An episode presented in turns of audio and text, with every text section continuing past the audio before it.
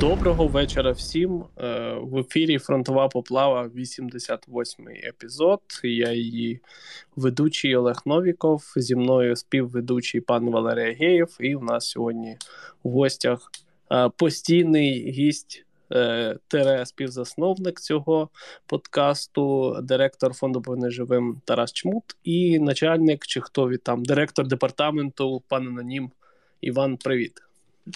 Добрий вечір. Привіт. У Івана посада називається директор департаменту стратегічних ініціатив.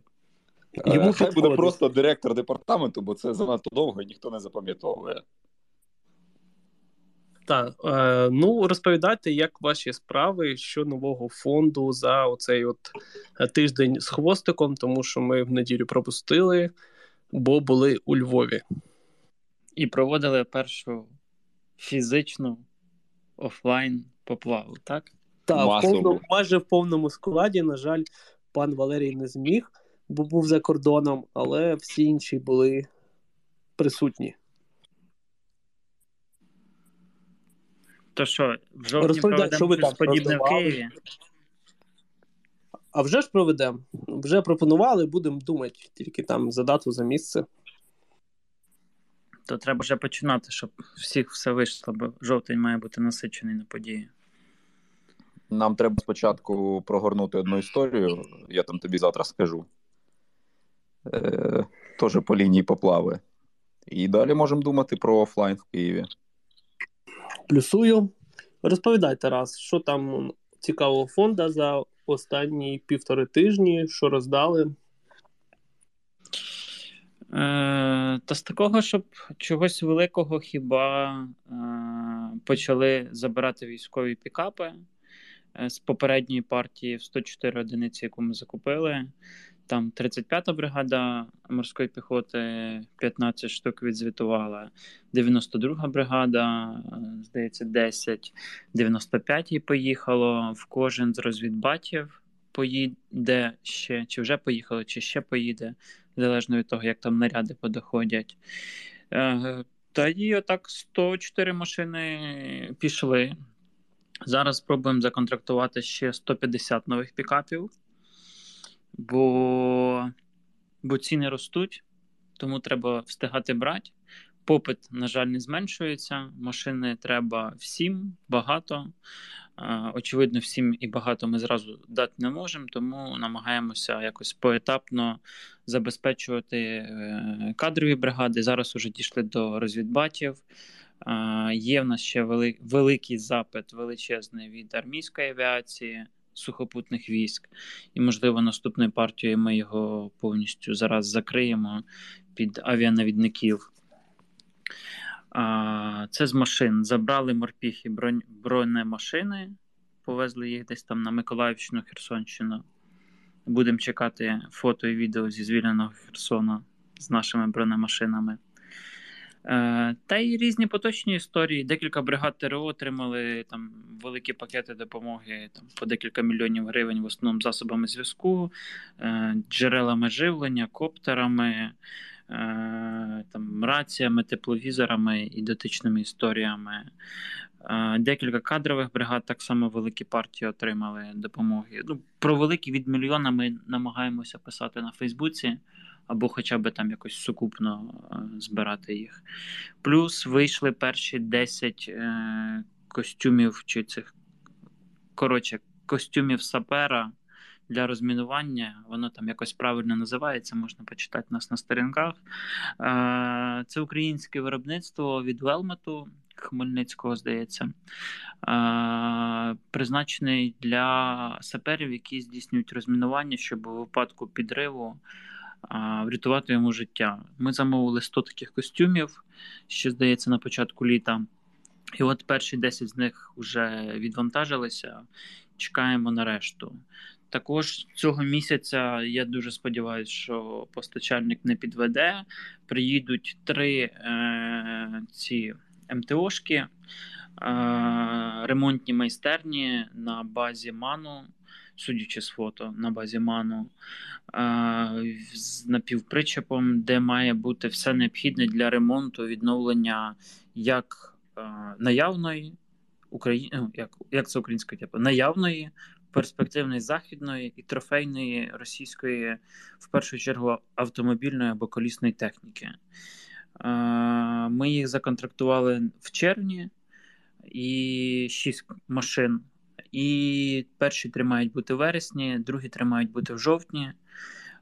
І це дуже сильно посилить наші ремонтні можливості і відновлення тої техніки, яка в нас вже є, яку ми захоплюємо.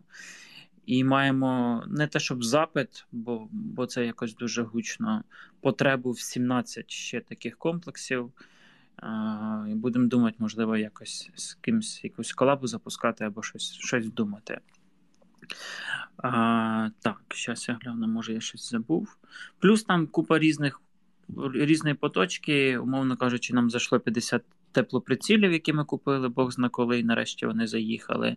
Заїхало декілька великих партій радіостанцій, е, моторол е, від українського постачальника і від неукраїнських постачальників.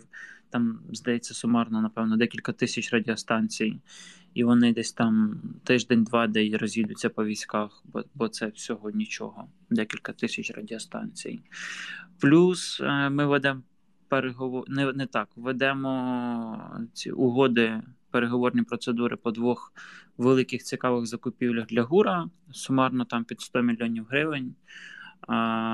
Один безпосередньо пов'язаний з бавовною на тимчасово окупованих і тимчасово російських територіях, називаємо це так.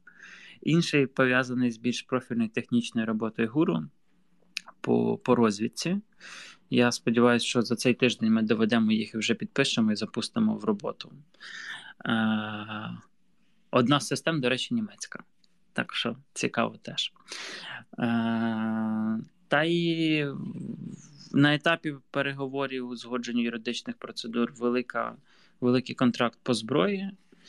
Е, Все так само важко продовжується і ніяк не анонсуємо теж на етапі підписання документів великий проект. Там здається, вже цінник під 7 мільйонів доларів, можливо, навіть до 8, на знову ж таки безпілотники одного з українських виробників. Уже десь місяць ми ведемо ці переговори. Та й все ніби. Може, пан Анонім щось доповнить з того, що я забув. Атласи? Щось там. А, зайшла партія, да, да, да. Зайшла партія е, цих латвійських е, трикоптерів Атлас, які ми ще в березні купили. Е, які там половина має 100 комплексів ми купили. У комплексі три борта. Половина має піти в ССО, половина має піти в інші підрозділи. От зайшла, я не пам'ятаю там скільки, там, здається, декілька Там десятків. два десятка, але вони, типа, розукомплектовані ще. Угу. То що, значить, десь де. Ну, це ж е, історія, яка тягнеться, сам знаєш, скільки. Я знаю, бо я в е, п'ятницю о 20-й вечора мав зустріч з представниками е, славетних сил спеціальних операцій. Е, Товаришем замовляли ці комплекси. Ще раз. З паном Ребе. Е, ним самим і представниками чи цими керівниками латвійського виробника, які мали це все виробити вчасно і поставити. Мали дуже неприємну розмову впродовж 40 хвилин про те, хто кому що винен і чого так у нас виходить. Все, що пов'язано з бавовною, завжди цікаво. Е, бачив, до речі, пана Аноніма в цьому вибухозахисному обладнанні, в костюмі цьому. Е, скільки він важить, розповідає. Та він е, він важить кілограм 40 приблизно, і мені довелося його вдягати двічі, бо перший раз мене фотографували, і чомусь так вийшло. Е, фотографії не зберіглись на флешці, тому мене вдягли вдруге, і вдруге. Топ я... історія. Тактично, да. Вдруге, вдруге, ну, перший раз я хоча б стояв на місці, а другий раз я ще попхався по сходах вгору, щоб вийти на вулицю, і це така собі історія, я вам скажу. Нас он тут слухає пан майор Діловод. Я співчуваю взагалі. Тим людям, хто носить таку штуку, бо це трохи важкувато. Вітання Ми... пану майору. Ну так. Ми сьогодні ще сміялися в Твіттері, точніше, пан Валерій запустив е, ваш пост в Фейсбуці і саме коментарі. А чого так дорого купили ноутбуки-то? О, я забув. Да, Давай. Ми купили 300 ноутбуків, і ви не повірите, для однієї військової частини. Е, і ви не повірите, вони не в строєву і не в фінслужбу. Це одна з нових гілок армії, е, які направлені на, на більш проактивну роботу е, в цифровому просторі з Російською Федерацією, тимчасово існуючої Російської Федерації. І ми їм там багато всього маємо купити. Щось вже купили, щось ще купимо. Там загальний бюджет декілька десятків мільйонів гривень по первинному їх запиту був, і в тому числі 300 е, ноутбуків з, я б сказав, вище середніми ТТХ. Е, Я не пам'ятаю точно модель, але бо я теж, коли побачив цей рахунок, я такий в смислі, а що так дорого? В смислі, ми купляємо 300 ноутів, а потім такі все розмотались, що це дійсно все по ділу, все як треба, і ціна там значно нижче ринкової. Бо постачальники техніки, в першу чергу, MTI, наш е, великий давній партнер, і ми там маємо максимальні якісь супертопові знижки і в них, і в, е, в цьому брейні, і, і ще десь. І залежно від наявності, можемо ну наявності продукції в різних постачальників, які возять це в Україну, можемо вибирати там максимально топову, але офіційно біло завезену техніку. Треба розуміти, що якщо ви десь знаходите на OLX контрабандний там, не знаю, ноут, який просто хтось привіз, то він, очевидно, може бути дешевше, чим те, що офіційно заїжджає з розмитненням, де є ПДВ 20%, де є якісь інші офіційні доплати, збори, логістики і так далі. Це треба враховувати в ціноутворенні. Те ж саме стосується, до речі, коптерів. Ну і про ноути ще треба розуміти, що насправді ця ціна це все-таки ну, це середня конфігурація. Зараз ноути можуть бути і 50, і 100, і 200. Так це зараз це 670 доларів десь плюс-мінус. Да. І... Нарешті у нас буде кіберармія. Чому буде? Та ладно, це жарт. Звісно, вже була. Ну, як сказати, була. Без ноутів не була. Ноут здобудете в бою. Е, пане Тарас питають, що по рюкзаку для булочки. Чи підійшов? Е, дякую, хто відправив. Вона от дивиться на мене з таким зглядом, типу, в смислі рюкзак. У мене що, є ще один новий рюкзак? Е, Я ще не перевіряв, бо він в офісі, і він просто прийшов в кінці тижня, і я не мав часу його забрати і перевірити. Та це а той я... старий. Е, Ні, є ще новий. А? Прийшли, прислали ще один ну, новий. Хто питає про старий? Е, в старому є один недолік. Е, там немає де сховатися, бо він повністю прозорий. А коли десь щось там на вулиці стукає, грюкає, ну коротше, коту треба мати якесь місце, щоб було темнота, щоб вона там сховалася і не стресувала. Бо це ж домашній кіт. Ви ж прийміть, це ж породистий домашній кіт. Так, давай тут ще питання з Ютуба. Будемо долучати якісь такі, типу, онлайн питання більше, щоб може цікавіше було. Але воно а я знову, казав типу, як... мікрофон. Ну, мікрофон ти поняв, це буде проблема. Давай будемо так читати. І тут знову про зраду. От в стилі, як і в ноутбукці, питають, чому там, коротше, у вас був один з постів закупки. Ціна одного зі 100 мавиків третіх, така сама, як роздрібна на розетці. Дуже просто, бо, по-перше, там там була помилка в пості по кількості коптерів. Андрій Реморук потім розібрався в цій історії, там переплутали, їх було чуть-чуточку більше. Друга історія проста: що коли ви закуповуєте сьогодні офіційно українського постачальника, який офіційно завозить не контрабандою X коптерів, тобто не один, не два, а вам треба партія, наприклад, в 100 і вона вам треба зараз, бо зараз іде наступ, і на них великий запит. То ви купуєте те, що є на ринку, а не чекаєте, поки воно через два місяці вам приїде. І подекуди да, закупівлі можуть бути дорожче ринку, можуть бути дешевше ринку, можуть бути значно дешевше ринку. І залежно від того, який у вас є резерв, вигнучки в тому, що вам треба сьогодні, тут і зараз, чи вам треба зараз купити супердешево і ждати ще два місяці. У нас 800 тепловізорів, здається, місяця три е- їдуть до нас. У нас є закупівлі, які по 4 місяці їхали до нас. А подекуди треба тут і зараз. І коли треба тут і зараз, то ви берете все, що є на ринку. От. І враховуйте комплектацію, враховуйте прошивку, а, враховуйте, що це офіційно без нал. Налом завжди дешевше. Без нал офіційно з юрособи на юрособу завжди дорожче. Так, і нагадую всім, хто нас слухає на Ютубі, ставте лайки, тому що вдвічі менше, ніж е, слухачів. Не забувайте там лайкати, коментарі і все таке. Е, Наступне питання таке: Е, у нас є там постійний наш слухач, і він якраз закидує іноді новину саме про мілітарку, і там офіційно представники Литви коротше написали вже поставили фоточки, що вони будуть ремонтувати наші М113 і оці от ПЗХ. Так.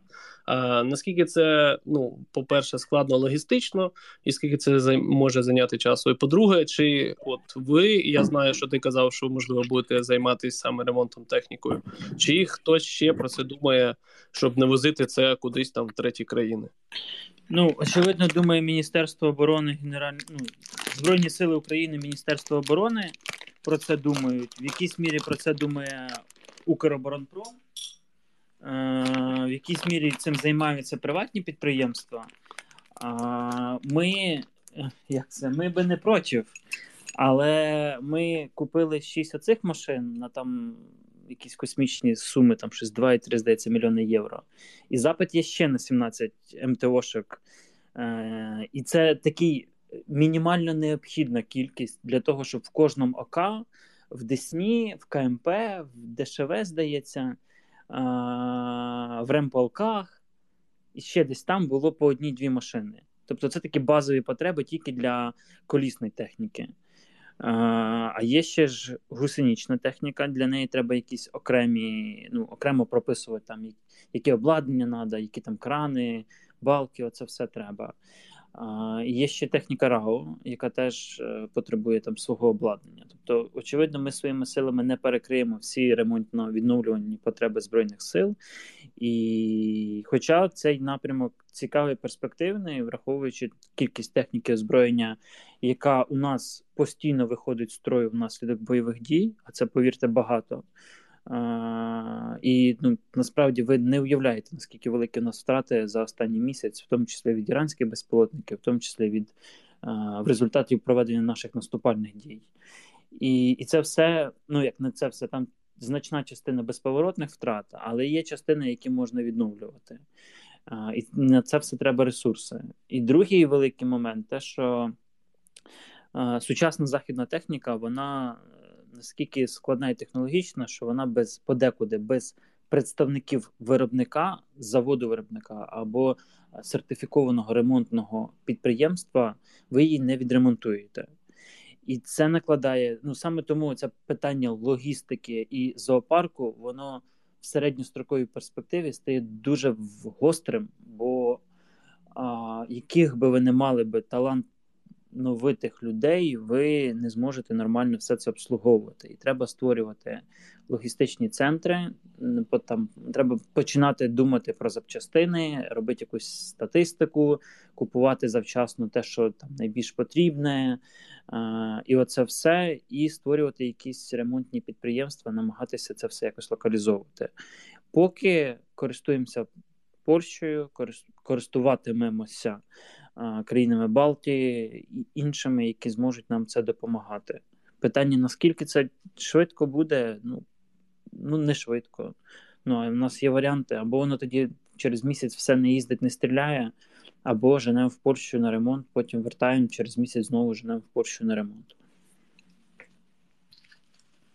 Там ще була ось ця нова новина, і ти її, зокрема, теж е- коментував про те, що ми купуємо ще один різновид е, САУ у Німеччині 18 одиниць. І ти якось не дуже прокоментував, чому. Та бо цей зоопарк треба прекращати. Бо ми купуємо, ну як це? Е, Да, нам треба все і зразу, бо 2С1, 2С3, 2С19, 2С5. Ну, от, Це все воно доживає останні, ну, навіть, можливо, вже не роки. Е, да, Дякуючи Збройним силам Росії, ми поповнюємо трофеями російсько-радянськими. Як це не зупиняйтесь, нам є що компенсовувати, але це все е, вичерпна історія. І далі треба переходити на нову техніку. Якщо ми готові її купувати, ну то треба якось уже з досвіду там трьох, чотирьох, п'яти місяців формувати якісь бачення, вимоги, розуміти, що краще підходить, що гірше, і що ми можемо отримати швидше, що довше, і звужувати е, оцю воронку зоопарку до, до якихось уніфікованих машин. І купити в німців, бо ми ж там хотіли ще ПЗ-2000 купити, там щось під сотню. Зараз ще 18 цих машин. Е, а ще ми Сюзани купили, а ще ми краби купили, а ще ми в штат, від штатів М109 рано чи пізно отримаємо. А ще в нас купа радянського зоопарку, а ще 105-й калібр, а ще е, що я там забув? А ще ми в Корею просто не їздили. Подождіть, ми ще в Корею з'їздимо, там ще щось купимо, потім ми ще до турків поїдемо щось купимо. Е, а а потім начтила ЗСУ просто скаже, що їбав ці посади і цю роботу. Е, хотілося б ще таке питання поставити. По-перше, хто не підписаний досі на мілітарний, підписуйтесь. Е, там пан Тарас розібрав ну, низку нової західної техніки, яку нам поставили. І хотілося б в тебе таке запитати, якщо ти можеш, можливо, є якісь, знаєш, типу, проміжні відгуки про використання оцих от САУ, принаймні. Е, Відгуки є, відгуки. Ну, знову ж я не люблю узагальнювати різні типи машин різного віку, різного технічного стану е, в різних експлуатантів. Але якщо коротко, то пере... головною перевагою західної техніки є доступ до західних якісних, точних, подекуди високоточних боєприпасів. Бо з радянським це максимальна проблема, і реально зараз тримаємося на трофеях.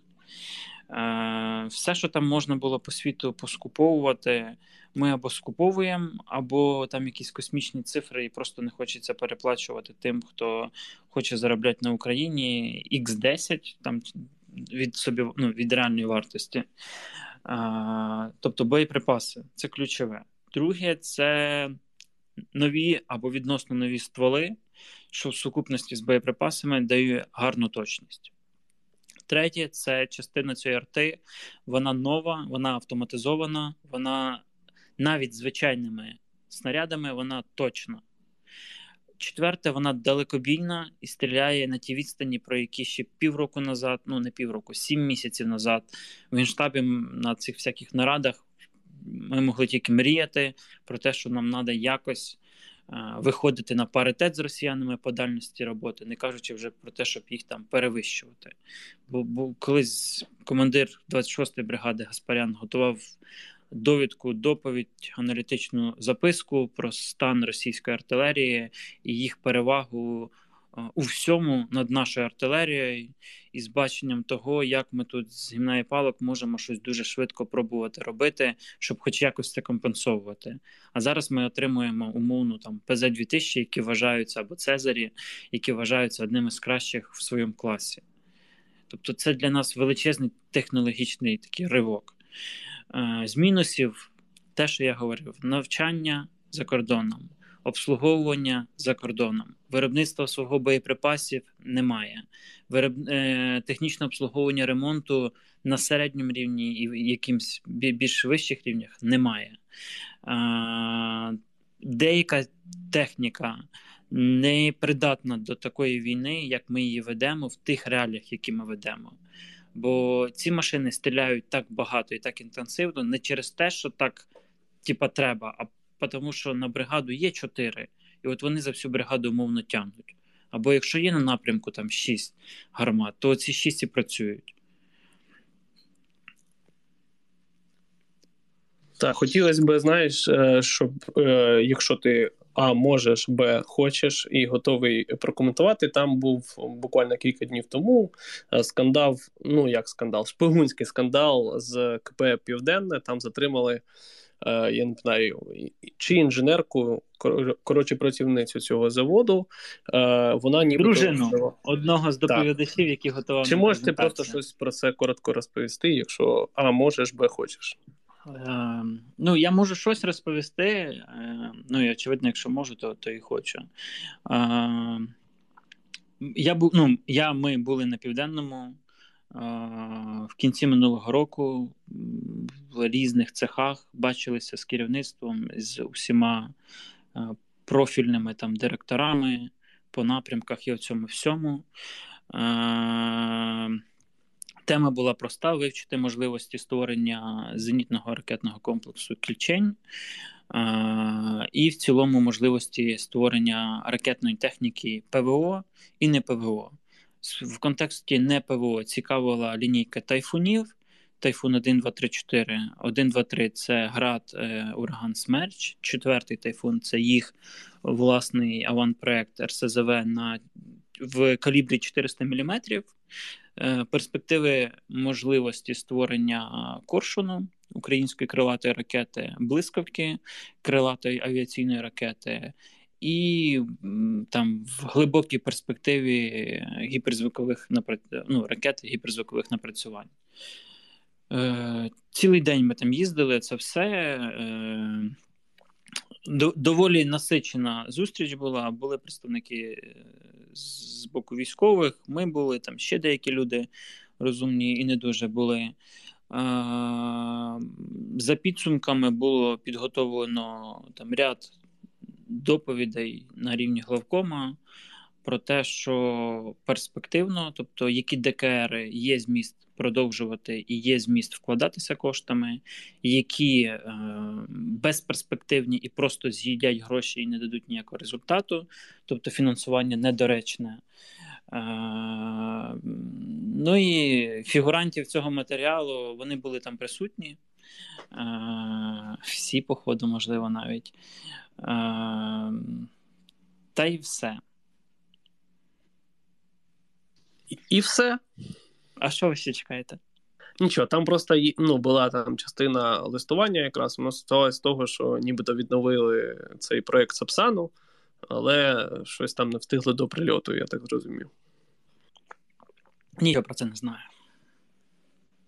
Добре, тоді наступне питання. Е, Є там фотографії, як ми захопили руснявий Т-90.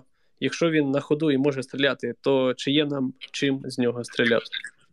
Е, можна радянськими снарядами, е, але там прикол не в тому, що ми захопили і не можна стріляти, а прикол в тому, що це найновіший російський серійний танк Т-90М прорив. І значно цінніше його вивчити доволі детально і досконало, а потім передати якимось американцям, е, обмінявши на якийсь десяток абрамсів або іншої допомоги, і щоб вони його ще більш детальніше вивчили і зрозуміли, як з ними боротися в перспективі, який рівень російських технологій, напрацювань, школи і так далі. так далі. Це не просто про танки, які можна чи варто пускати в бій, це про е, можливість отримати серійний зразок російської найновішої е, бронетанкової техніки і його досконало вивчити для того, щоб знайти найкращі способи боротьби з ним. Пан Валерій, приєднуйтесь. Да, да, да. Багато питань про іранські безпілотники. Наскільки це велика проблема для нас? Велика проблема. Ну, Дурна відповідь. Наскільки велика, велика. Коротше, втрати від них у нас нормальні. На жаль, ем, як боротися, поки не зрозуміло.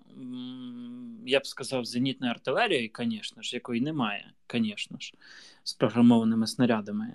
Але поки що ну, поки що це велика проблема.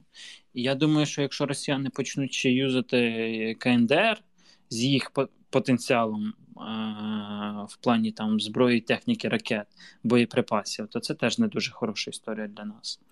А, Тому поки, ну, поки якось так. А з гепардів можна по ним? Можна, якщо ну тут питання ж раннього виявлення, можна і з ПКМ, бо це доволі повільна, шумна, велика ціль. І якщо ти вчасно її почув, побачив, то ти можеш або сховатися в складках місцевості, або в укриття, або спробувати збити. І здається, хтось з наших операторів розповідав, що там на початку вторгнення наші лелеки з, ПКМів збивали там, ну. Коротше, є так, є така можливість і є така ймовірність, бо бо це доволі великий безпілотник. Ну і він же знижується, ви його бачите. З іншого боку, вони працюють групами, вони працюють по техніці, вони з ними. Бо я мав за один день три відгука з різних напрямків, з різних частин, е, де були три вкрай вкрай погані відгуки е, з нашого боку, бо ми втратили там декілька десятків техніки за один день на трьох напрямках, тупо від них. І це здебільшого безповоротні втрати, тобто це техніка, яка повністю знищена. Ну, типу, там детонація БК, і від машини нічого не лишається. Е, Того поки не ок. Сподіватимемося, що їх у них небагато. Е, І сподіватимемося, що американський реп які нам анонсували, і американське ПВО, які нам анонсували, дозволять більш ефективно з цим боротися. Хоча, знову ж там, це не цілі для Насамса. Це от, да, якийсь гепард мав би це робити, або щось подібне. А оці от е, Зу-23 наші зенітні установки радянські можуть е, теж? Можуть в теорії е, краще кулемети, але для того вона там має бути, за нею має сидіти розрахунок, навчений, в нього має бути БК, і він має дивитися в небо і бути готовим туди стріляти. Е, Зушки зараз доволі дефіцит в армії, і потреба е, ну, тільки та, що нам озвучена, як запит на закупівлю, там щось біля 400 штук. Тому, якщо десь маєте зушки, кидайте. Ми купимо. Польські дорогі, до речі. Це були на ось цьому, що да, ти да, їздив? Да. Я думав, там буде щось якась братська ціна, а там така ціна, що дякую, самі з ними воюєте. Ще питання по ситуації по зимовому одягу, взагалі підготовці до зими в ЗСУ.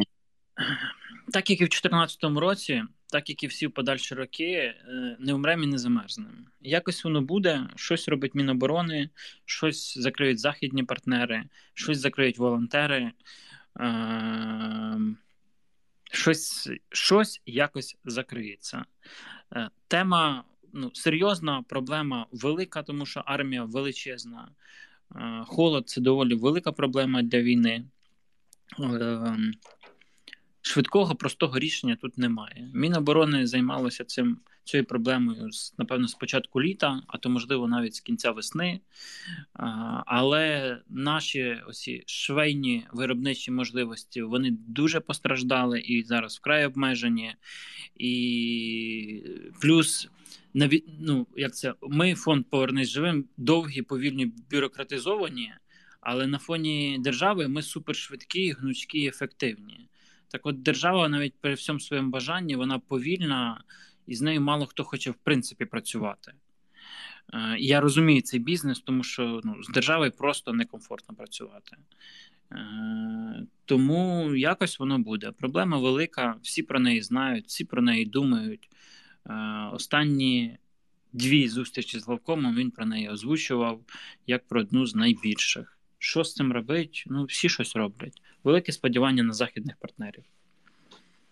Розумні і досвідчені бійці насправді готувались е, влітку і купували самі собі е, зимову, зимову форму. Ну, да, і це, і взуття, але ж все одно. Я ще не знаю, як буде питання з дровами вирішене. Тому що, ладно, там одяг, оце все можна щось придумати. А дрова, як їх в на мільйон мільйон сто армії, ну там в цілому сектору безпеки і оборони, хто їх буде возити, звідки ми їх будемо брати? І це Ізюмські це ліси дуже сильно постраждають. Було проблема. Та він же згоріли там половина вже. Ну, будемо будем дорізати рештки, походу, бо ну, це завжди кожну зиму в армії це було таке, типу, під проблема. І брьовна на бліндажі, і ці скоби, і пленки, це все завжди його не вистачало. А тут в наших об'ємах, плюс в умовах е, інтенсивності бойових дій з точки зору наступу, відступу, зміни позицій, переміщень, відведень, заведень, знищення противником. Тобто це не так, як в ОС. Ви зайняли лінію там, не знаю, весною 15-го, і там на одних тих самих позиціях стоїте 6 років. І там уже чуть ли не бетоном все залито, вже все підведено, Wi-Fi свій є, я не знаю, оптоволокно заведене, там вже ну, не бліндаж, а нормальна квартира з плазмою. Пральні машини в бліндажах стоять. Все, що треба, да, да, да. да. Бо, бо там роками всі живуть, і ти вже третю ротацію заходиш на свою позицію, свій сектор, і і живеш там же, де ти жив останні три роки, фактично, ну, крім ротації. Е, Тут зараз це все міняється. І це все кожного разу треба мати або своє, або мобільне, або відновлювати, або створювати з нуля. І це, це купа грошей, купа проблем. Але ще раз, як я і казав, якось воно буде. Цю проблему ми вирішили в 14-му, в подальших роках не замерзли, не вмерли, пережили і перезимуємо. Тут є ще одне питання, пов'язане теж з зимою. Чи якось вплине наші морози на роботу умовних хаймарсів або іншої західної техніки? Е, Ну, по-перше, це покаже тільки зима, е, як себе поведе електроніка в цих всіх умовах. По-друге, ну не мала би. Але погодні умови, звичайно, обмежують певне застосування. Ті ж хаймарси по супер е, багнюці вони не дуже проїдуть, тому що машина перевантажена шасі, е, і вона ну, по дорогах ок, а от по бездорожжю вже так собі. Це як конкретний приклад хаймарсів. Тобто тут там гусенічні МЛРС мають свою перевагу, наприклад. Хоча і вони важче маскуються, і вони більш громоздкі і менш мобільні простоти переміщення півдня на північ своїм ходом там просто сів і погнав. Погодні умови це туман, це низька хмарність, це обмежена робота безпілотників, обмежена робота байрактарів і в цілому безпілотників. Дощ, сніг, проблеми для артилерії, багнюка, дощ, знову ж сніг сповільнюють можливі наступальні дії, ускладнюють ведення спостереження, сприятливі для дій розвідувально-диверсійних груп, е, в якійсь мірі для дій снайперів, тому що це періоди, коли можна виходити на позицію, уходити з позиції, там готувати позиції. Ну, Можна багато всього ховатися, бо тепловізор там суперсильний дощ не працює, і вночі розвідка нормально може працювати, ну, ходити. Плюс е- всякі таблички, міни, маркери мінних полів, і це все там ламається, падає, губиться. Відповідно, ймовірність наїхати кудись значно збільшується. Плюс міни мають таку властивість зимо, ну не зимою, а внаслідок замерзання, розмерзання ґрунтів, е, дощів, оцього всього зміщуватися під землею, і за там певний період часу вони можуть там на не знаю 10-20 метрів переміщатися в бік. І коли ви їдете по дорозі, е, яка розмінована, по якій там плюс-мінус всі їздять, а потім ви їдете, і там підривається машина, а таке було колись у нас в батальйоні. І ну, це не свіжа закладка, це стара міна, яка просто з часом пересунулася під колію. А колія має властивість змін е, зсуватися, тому що два рази якраз проїхав. Уже там шишар не проїде, шишар бере трохи в бочину, потім їде пікап, пікап бере ще в бочину. І так ваша одна колія дороги превращається в таку автостраду в чотири колії. Е, там шириною метрів 6, а то й 8. І десь вона вже йде по полю, а по полю йде колись хтось поставив міни. Коротше, це все для війни такі собі історії. Але це в дві сторони працює, правильно? Але це працює в дві сторони. По-перше, по-друге, по-друге, ну, якщо у нас немає вибору, а очевидно, у нас цього немає, то треба з цим змиритися, е, робити більший аспект на мінну безпеку, забезпечувати краще саперів. Е, з фондом Повернись живим або з іншими, які займаються саперами. І і що? І бути готовим до того, що все одно якісь втрати від цього будуть, на жаль. О, абстрактне більш питання. От о, як то громада постійно потребує леопардів Німеччини, а чого ніхто не питає про французькі танки? І чи є сенс про них питати? Ні, немає. Є сенс питати тільки про Абрамса. Це єдиний танк, який нам треба, і єдине, про що треба говорити серйозно в великих кількостях, як перспективна машина зараз. А в майбутньому я наївний вірю ще, що ми, може, здатні щось створити своє. Ну, хоча б мені б дуже хотілося. Власне, якщо ми знову про танки, там цього тижня вийшла е, новина в Іспанії про те, що підтвердили навчання і підготовку наших військових, зокрема щодо поводження з бойовими танками. Чи тобі щось про це відомо, і взагалі що це можуть бути за танки? Е, ну, це можуть бути леопарди, але це може бути ще і журналісти, які не розібралися і назвали БМП танком або БТР танком або е, якийсь мостоукладчик на базі танку. Танком. Ну, тобто тут ще треба оці трактування. І і що? Та й все. Ну, Так, я навіть нас... сам перевірив автоматичним так. перекладом, воно Радянські... показує, що танки.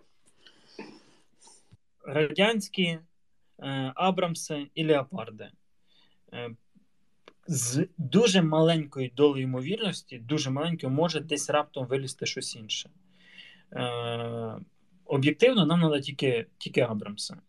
Ну, Абрамс і радянський. Ну, радянський, бо це просто розхідний матеріал, поки ми наситимо нормальними танками.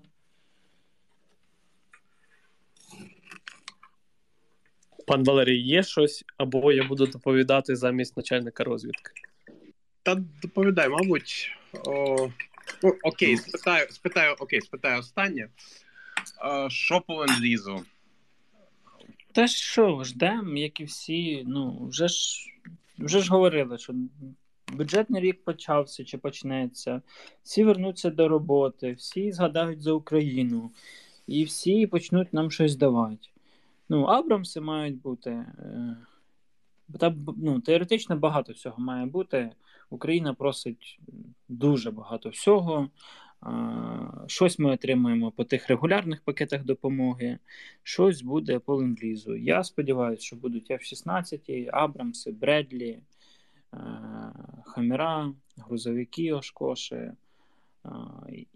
Арта М109, там не знаю, і купу всього іншого. Так, оскільки пан начальник розвідки у зв'язку з сімейними обставинами не зміг, передав дуже коротке повідомлення для тих, хто не в Твіттері, я повторю. Він е, сказав наступне: на Слобожанщині плюс-мінус норм. Потроху пробуємо закріпитися на східному березі річки Оскіл, щоб у подальшому створити умови для наступу на населений пункт Сватове. Тиснемо на лиман і пробуємо тиснути на НПЗ. На півдні тяжко. РФ хуйня, Білорусь жалюгідна хуйня, РФ плюс Іран залупа. Доповідь закінчив. Можливо, пан Анонім хоче додати. Я хотів запитати, ти коли читав його твіт, вуса вдягнув? А я ж їх і не знаю. Я тебе поняв. Е, Та особливо нема що додати. Насправді, да, є інформація про те, що ми перейшли е, на лівий берег. На лівий, на правий, на лівий берег Осколу. На лівий на лівий, да, закріпились в е, Куп'янську, який, власне, розділений осколом навпіл. Але історія по Куп'янську є Куп'янська, є Куп'янськ-вузловий. Е, і це трошки різне. І от Куп'янськ-вузловий він трохи південніший. От по по ньому, власне, залізнична станція. Е, оця величезна, оце Куп'янськ-вузловий. І по ньому поки що інформації нема, але але менше з тим, е, цю залізницю вони юзати вже не можуть е, з очевидних причин. І таким чином у них залишається на півночі Луганщини тільки одна залізнична гілка, яка йде з Луганська через Старобільськ на Білокуракіне і на Троїцьке. А, Тому логістика, принаймні на півночі області, буде ускладнена. Та й що? Да, Дійсно, взяли під е, вогневий контроль е, трасу Бахмут Лисичанськ. Була така інформація в районі НПЗ. Е, ну і тиснемо на лиман. Е, Дякую тобі. Е, Хотілося б ще подякувати всім нашим слухачам, особливо тим, хто прийшов е, на нас, коли ми були у Львові. Е, Ми реально були не очікували, що буде стільки людей. Це було, звісно, щось з чимось. Всім дуже дякуємо. Е, Пан Тарас був на розхват. Такі, да? Я маю щось прокоментувати. Звісно, мав ствердно сказати. Я намагався е, як це, реалізувати очікування всіх фото. Е, Не знаю, за що мені всі дякують, бо це не дуже, напевно, доречно. Е, Бо це ми маємо дякувати всім цим людям. Е, Але було прикольно, і те, що я кажу, вже багато місяців пану Олегу про відкритий мікрофон і більшу залученість людей, а він це не хоче. І, а я кажу, що треба давати людям можливість висловлюватися і вести з ними діалог, щоб вони ставили питання. Це буде балаган, ми це вже проходили.